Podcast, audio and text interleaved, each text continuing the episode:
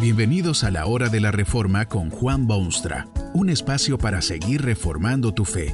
Este podcast es patrocinado por la casa editorial Poema Publicaciones, tu primera opción para libros centrados en el Evangelio, para cada rincón de la vida.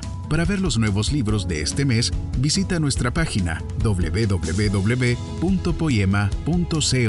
Ahora escuchemos a Juan Boonstra con el programa de hoy. Un déspota es uno que tiene poder sin límites. El vocablo proviene del griego y de aquellos tiempos cuando era común y corriente tener un ejército de esclavos. El déspota de entonces era el hombre que estaba a cargo de todos esos esclavos. Él decía y ordenaba y no había recurso de apelaciones para los esclavos. En vista del número elevado de esclavos y el hecho de que el déspota era uno solo, generalmente éste era muy poco cortés y sumamente tiránico. Otra acepción del vocablo indica que el déspota es un soberano que gobierna sin sujeción a las leyes. Hoy en día se ha refinado el lenguaje y estos déspotas pueden llamarse autócratas o tiranos o demagogos o dictadores o cosas similares. A través de la historia han habido siempre estos ejemplares humanos. Los hubo en la Grecia antigua y en el imperio de Roma y entre las tribus germánicas. Hoy mismo hay lugares donde, por ejemplo, los obreros que viven del sudor de su frente no pueden organizarse en una especie de club o sociedad o sindicato, absolutamente prohibido por los déspotas que no permiten solidaridad de compañeros. Esas autoridades tienen enormes poderes. Hay otros lugares donde no se permite la libre circulación de noticias o de ideas o de propuestas o de soluciones. Terminantemente prohibido. Las autoridades que allí ejercen sus poderes creen que no son estas cosas necesarias para el grueso del pueblo. No es saludable. Creen que el pueblo sepa tanto. Tienen poderes sin límites. Tal vez en sus propias comarcas hay algún ser humano que tiene poderes desmedidos y excesivos. Cuando uno examina esta cuestión de los poderes, Pareciera como que los hombres tienen rienda suelta para aplastar a los demás y quitar derechos inalienables y dominar a sus semejantes. Peor que eso, pareciera como que no hay Dios en tales casos, porque si lo hubiera, seguro que haría algo para corregir estos males tan prevalentes. El Salmo 47, sin embargo, es una canción que alaba a Dios como el poder soberano de todas las cosas, especialmente los poderes que se han implantado sobre la tierra y en la sociedad humana. Es un himno que proclama la soberanía de Dios, particularmente sobre los poderes de esta tierra. Por eso el salmista afirma que de Dios son los escudos de la tierra. Usted sabe que el escudo se refiere al estandarte de una nación. Es el símbolo del poder de esa nación. Es quizá por esta razón que tantos escudos contienen o un águila o un león. Entre las aves que vuelan por los espacios, quizá no hay ave que sea más impresionante o más poderosa que el águila puede elevarse a las inmensas alturas, puede dominar completamente a todos los demás pajaritos. Su supremacía es incontestable.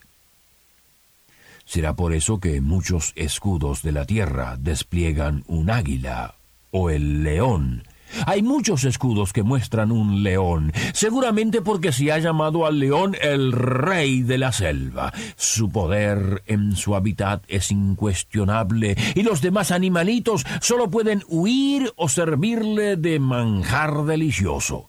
Ahora bien, el Dios del cielo es dueño y señor de todos los escudos de la tierra, sea que tengan un águila, un león, oso o serpiente o cualquier otra bestia conocida al ser humano. De Dios son los escudos de la tierra. Él es muy exaltado. El Salmo entona las alabanzas a ese Dios soberano e invita al pueblo a unirse a ese cantar. Subió Dios con júbilo, Jehová con sonido de trompeta. Parece como que uno viese a este Dios aparecer en el horizonte y dirigirse tranquilamente hacia el palco oficial, donde pasará revista a sus tropas o sus armas o sus ejércitos o su pueblo. Y continúa el poeta. Cantad a Dios, cantad a nuestro Rey, cantad, porque Dios es el Rey de toda la tierra, cantad con inteligencia. Oyó usted esas palabras. Dios es el rey de toda la tierra. Y al sonido de trompeta y rodeado de júbilo de su pueblo, Dios pasa como en desfile para que todo el mundo pueda verlo y admirarlo. Un aplauso para Dios que pasa ante nuestros ojos. Sí, sí, sí, hemos tenido déspotas de distintos calibres en distintas épocas, y quizá ahora mismo los tenemos. El hecho incontrovertible, sin embargo, es que todos esos tiranos y demagogos o déspotas no duran sino poquísimo tiempo. Tienen quizá su periodo de gloria y esplendor y de poder ilimitado, pero irremediablemente llega el momento cuando pierden todo poder y se les caen de las manos las riendas que antes tenían tan firmemente. Esto ha estado ocurriendo a lo largo de los siglos y está ocurriendo ahora mismo además. La maldad humana y su pecado producen un surtido ininterrumpido de estos déspotas y demagogos, pero duran poco tiempo. Usted tiene el caso de un jefe negro africano. Tenía poder absoluto. Pasaron unos años pero hoy en día ese personaje que se consideraba omnipotente tiene que vivir en un mísero exilio con nada más que algunos recuerdos. Estos déspotas duran muy poco tiempo. Es Dios quien se encarga de ellos. A veces es cierto que usa de los ciudadanos presentes, pero Dios no se ve limitado a cierto procedimiento y ningún otro. Reinó Dios sobre las naciones porque de Dios son los escudos de la tierra. El poder de Dios sigue siendo el mismo poder de ayer y de hoy y de siempre. Demostró su poder en tiempos antiguos infinidad de veces. Mire usted esos impresionantes ejércitos de los egipcios que quieren detener la marcha o huida de sus excelentes esclavos, el pueblo selecto de Dios. Salen con sus ejércitos y montan sus caballos y suben a sus carros de guerra. Quieren ir tras un pueblo indefenso que ni armas tiene, sino solo mujeres y niños inocentes y ganado que se han ganado con su duro trabajo. Los poderes del pueblo y el poderoso ejército faraónico se aprestan a perseguir a ese pueblo, capturarlo, aplastarlo, destruirlo, cualquier cosa. Avanzan con paso firme porque saben que la batalla será de ellos. Pero es que Dios reina sobre las naciones, y de él son todos los escudos de la tierra. El faraón puede reírse en su tienda de campaña al saborear sus triunfos que vendrán. Sus generales pueden sonreírse al ver lo indefenso del enemigo. Los conquistarán sin dificultades y los traerán de vuelta a su patria para que estos fugitivos trabajen para ellos. Pero es que ese pueblo es pueblo de Dios, y Dios reina sobre las naciones, y aun el escudo de los egipcios le pertenece a Dios. Efectivamente, todos los caballos entrenados y los carros de guerra y los soldados curtidos son sepultados bajo las aguas del Mar Bermejo. Eso fue hace muchos siglos. Ahora Transpórtese usted a la época del Nuevo Testamento, cuando se encuentra de visita en este mundo nada menos que el Hijo de Dios. Se hizo inmediatamente de fieles seguidores. Jesús quiere animarlos para la lucha que les espera. ¿Qué es lo que les dice? Les asegura que aún entonces todo el poder está en manos de Dios. Tan es así que ni siquiera un ave del cielo cae a tierra sin la voluntad de ese Dios omnipotente. ¿Qué hubiera sido este mundo, o algunas partes de él, si los líderes de ese momento, los déspotas, hubiesen sabido que Dios reina sobre las naciones y que de él son los escudos? Hubiera sido un mundo totalmente distinto. Imagínese los magnates de las dinastías chinas de la antigüedad.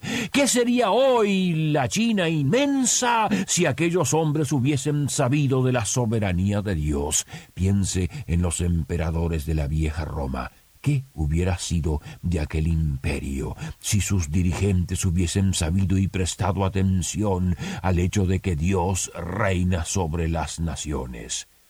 hubieran ampliado sus acciones, hubieran saneado su mundo y hubieran perdurado su memoria.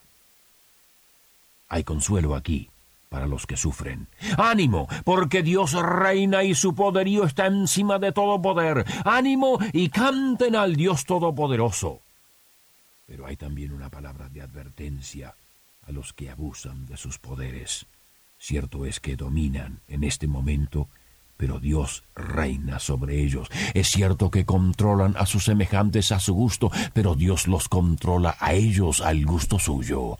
Cierto es que siembran servidumbre y esclavitud, pero Dios está preparando para ellos una esclavitud que jamás se acaba.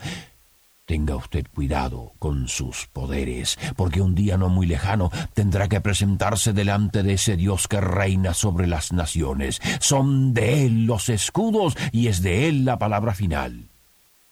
¿Sabe una cosa? Este Salmo 47 hasta deja divisar el día cuando todas las naciones doblarán su rodilla ante el Dios soberano. Lo profetiza de esta manera. Los príncipes de los pueblos se reunieron como pueblo del Dios de Abraham Así es, un día todos los pueblos de la tierra se inclinarán ante este Dios y entonces sí se oirá a lo largo del planeta la voz de la trompeta que anuncia el arribo del único Dios verdadero. Pueblos todos, batid las manos, aclamad a Dios con júbilo. Que este mensaje nos ayude en el proceso de reforma continua según la palabra de Dios. Si quieres profundizar en la exposición bíblica, puedes buscar más recursos en www.poema.co. Allí encontrarás libros que te ayuden a entender la palabra de Dios y aplicarla a tu vida. Poema, el Evangelio para cada rincón de la vida. Nos vemos en el próximo episodio de La Hora de la Reforma con Juan Bonstra.